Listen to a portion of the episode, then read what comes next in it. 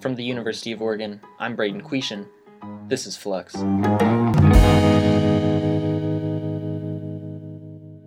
Imagine a scientist. Who are you picturing now? If that scientist is a man, there may be a reason for that. At the University of Oregon in 2016, the tenured male to female ratio in STEM fields was extremely off balance. In the CIS department, that ratio was 10 men to 2 women. In physics, 21 men to 1 woman. In math, 23 to 0. There were no tenured women. In 2018, the UO has since hired a tenured woman in math, and we'll talk to her about this a little later. My name's Miranda Davidock, and I was the photographer for this project with Flux. And then I also continued on for my graduate terminal project. And my name is Aubrey Bulkley, and I wrote the story in the Flux magazine. In this podcast, you'll hear my colleagues at Flux, Aubrey Bulkley and Miranda Davidock, who spoke to female scientists and mathematicians who are working to teach and be role models for young girls make careers for themselves, and stand up to a world that has been, and still is, keeping them out of STEM. As one of the women who you'll hear later puts it, if you're going to rule out half the human race, you're going to be making things more challenging for yourself.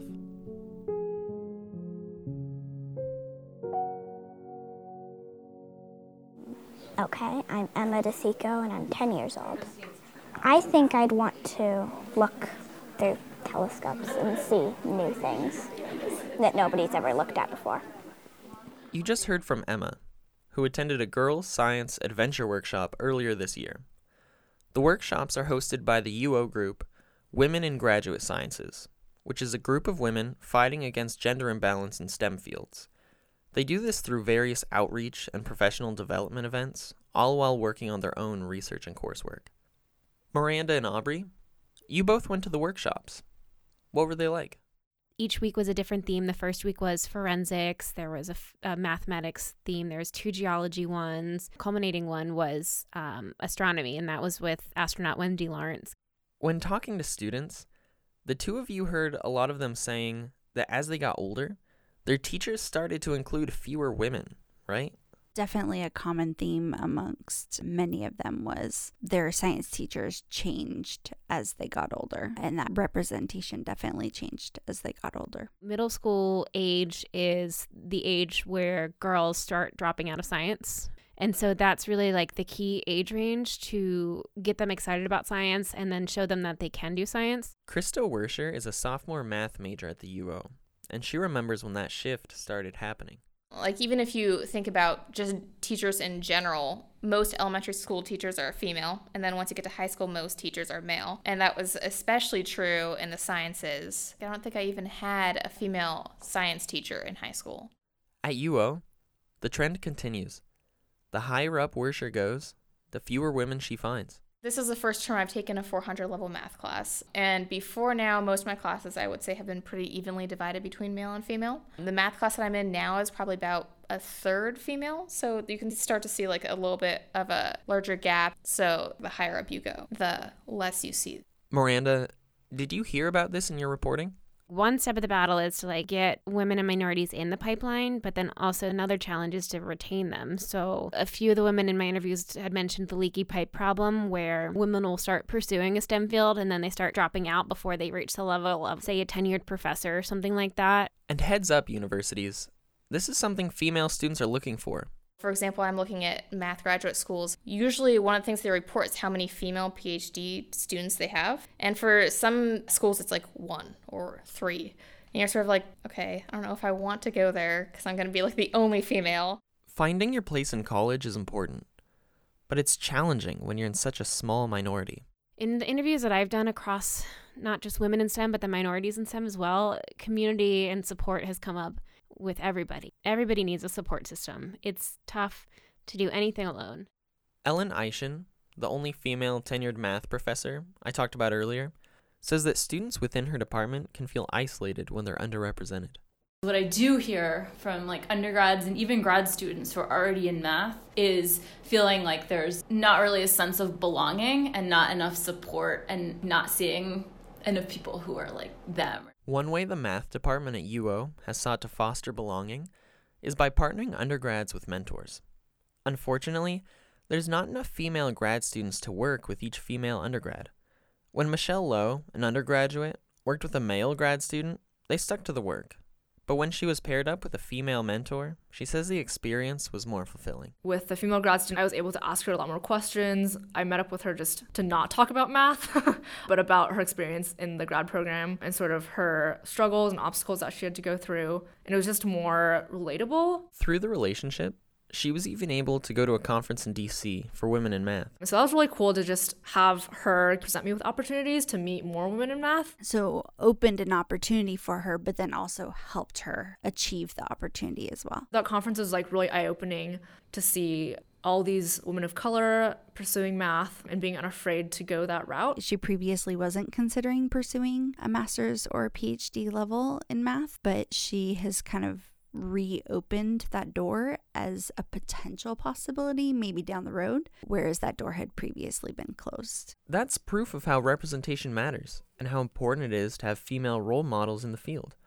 Aubrey, you said Women in Graduate Sciences offers mentorship programs like this too, right? Recently, they have changed their mentor groups to being only female leaders. So there are men in the mentorship groups, but they have a female scientist leading the group. So that puts this representation out there of female scientists can be leaders too, and you can learn something from them. It's really important to have that representation, not just for kids, but even for grad students. It's important to have another person that they can, on some level, relate to and say, they did it, so can I. Kara Zappatelli, one of the three women who runs a similar group called Women in Physics, is passionate about standing up for younger women going through school.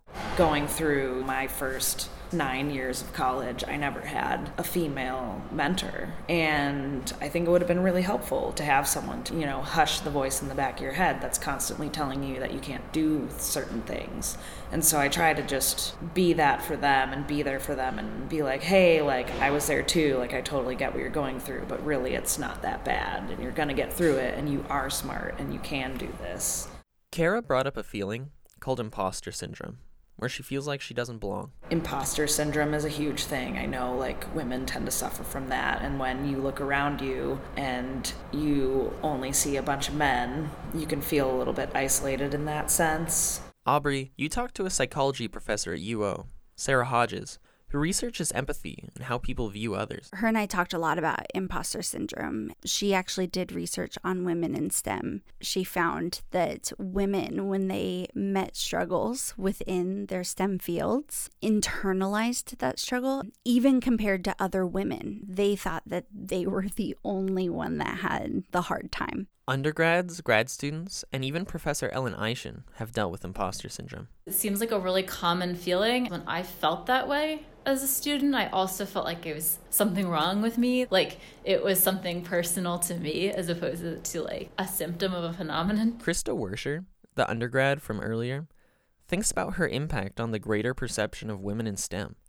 Unfortunately, she's afraid of fulfilling the stereotype that women can't be in science and math and hampers her opportunity to learn because of it. When I'm in a room full of men and they're all getting this portion of math and I'm not, then I don't want to be that woman who doesn't get math. I feel like if you're the only female, then you have this need that you need to prove that you're at least as smart as everybody else in the room. Especially if I'm like going to office hours and I'm with other people and somebody else is asking a question, I'm like trying to follow along. And if I don't understand something and all the other people in there are male and they're like, yeah, I understand that, I'm like, okay, I'm not going to ask for them to explain it again. I'll just ask somebody else that I know. Krista's peer, Michelle, says the stereotype of women, even if it's wrong, and they know it's wrong, it affects them and it holds them back. We're all told to not believe stereotypes, but once it's that ingrained in society and in your head, it's going to be present in there to think that I'm not good enough. A lot of imposter syndrome is just like, do I deserve to be in this program? Do I deserve to be getting this A in this test? Did I just get lucky? Which I think is just like a sort of feedback loop for lack of confidence internally. Yeah, I think the lack of representation in our faculty and in the field itself makes me wonder if like what if like women really aren't as good and like that contributes to my own ability and my own thoughts about if I can make it in the field. Both of these women are very aware of the stereotype that women are not good at math, and that affects how they engage with their classmates and their professors and how they function within this community. The lack of women in STEM isn't just a problem for students. The practical benefits of having a wide range of ideas will have real world effects on how research and technology progress. A lot of experiments and research is inspired by problems that the researcher or scientist kind of sees around them. So if the scientific community is primarily like cisgendered white males, then those are the problems and things that are going to get solved. And so having more minds able to be in that conversation, it's beneficial to everybody. Professor Eischen elaborates. If all you ever see is kind of like white or Chinese men in your in your role, like your reality is so that whenever you like do encounter a successful woman, it's either going to make some excuse for why they're there or you see them as exceptional. And if you're going to rule out like half of the human race, you're creating challenges for yourself. But yet that's still how a lot of people operate. Professor Eischen's making a great point here. There have been and still are so many bright minds held out of research because of race and gender. And the classic archetype of white men in these fields is only slowly changing. Not everyone has the same privilege as these men. Therefore, we need to look at trying to change the structure of things to bring in more women, but also bring in more minority groups outside of just gender. Co outreach coordinator for women in graduate sciences, Lisa Eitel, sees a major role for men in supporting these women. I think one of the biggest things when there are men in the room is to make sure that the men understand that they might have some degree of bias or maybe overstep and start to talk over the other female volunteers or whatever it might be. And that's just something to be aware of, but that's also a great teaching moment. I think for any movement, you can't do it with just one group of people, it has to be everybody. Aubrey and Miranda, what do you two see as the role of men in this movement? I think it's just men using their privilege to benefit others, to identify that there is an issue. Approximately 40% of the women in graduate science group consists of men. So it's not just women having that representation, but men also understanding that there is implicit bias, that women do face challenges.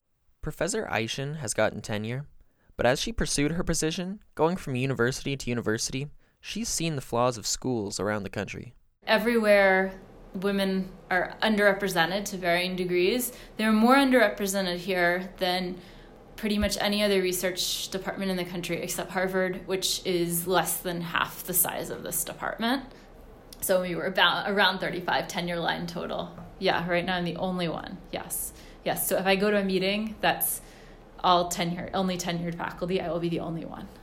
Uh, yeah, it's, it's just, it's just, it's yeah, quite insane. it's not only at UO, but for the students, such as Michelle, they have to deal with having few female mentors in their day to day. And seeing the faculty here, seeing who's tenure track, who's an instructor, who does research, who doesn't do research. Um, it's really, really obvious in this department. There's like a huge disparity on who, uh, gender wise, gets to do research and who's tenure track. And so that's a little discouraging just because the role models are not present for me. In recent years, women have been making great strides in the STEM fields at the University of Oregon. But there is still a lot of work to be done if we are going to have gender equity, particularly here at the U of O. Some of that work is making the environment feel accepting of female scientists and professors. For faculty and students alike, their colleagues sometimes make the space feel tense and unwelcoming. Again, Kara from Women in Physics. It's hard to pinpoint specific experiences, but it's more of just a feeling that you kind of live with every day. I mean, there's obviously like microaggressions that happen all the time where you're like, wow, that was interesting. While reporting on the story, we heard a lot of this.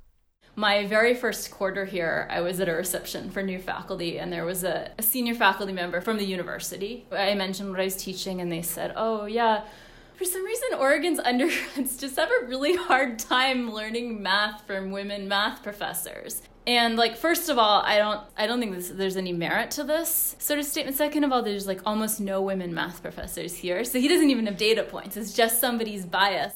But some of these women are worried about bringing up their struggle. They're in such a small circle of people in their field. If they ruffle feathers, there's a good chance that that could really derail their research, their careers, their funding. I mean, any sort of opportunity. I mean, if I were in their shoes, I'd be reluctant to speak up too. Aubrey, you spoke with the women in physics.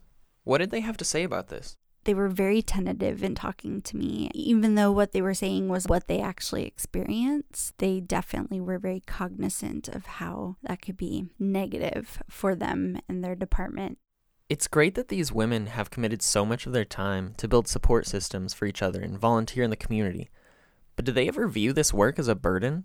I'm sure they're invested in furthering the cause, but it has to wear on them they definitely take on more of the responsibility to make that change. I did get a comment from one of them basically to the effect of sometimes people will question why we haven't gotten further on our research. And it's kind of like, well, it's because we're also putting in all these extra hours trying to make this department better. Members of underrepresented groups often get asked to do more, and part of it isn't just that people are like, oh, well, we don't do it, let's throw it at the women, but sometimes it's also things like we want to recruit more women to the department or something, and it's natural to to ask women to be involved in that. And if there's not very many, like you keep getting requests for this. Miranda, when you talk to Lisa Eitel, she said that when she does outreach, she always asks the girls to draw a scientist. She asked them to draw a picture of a scientist.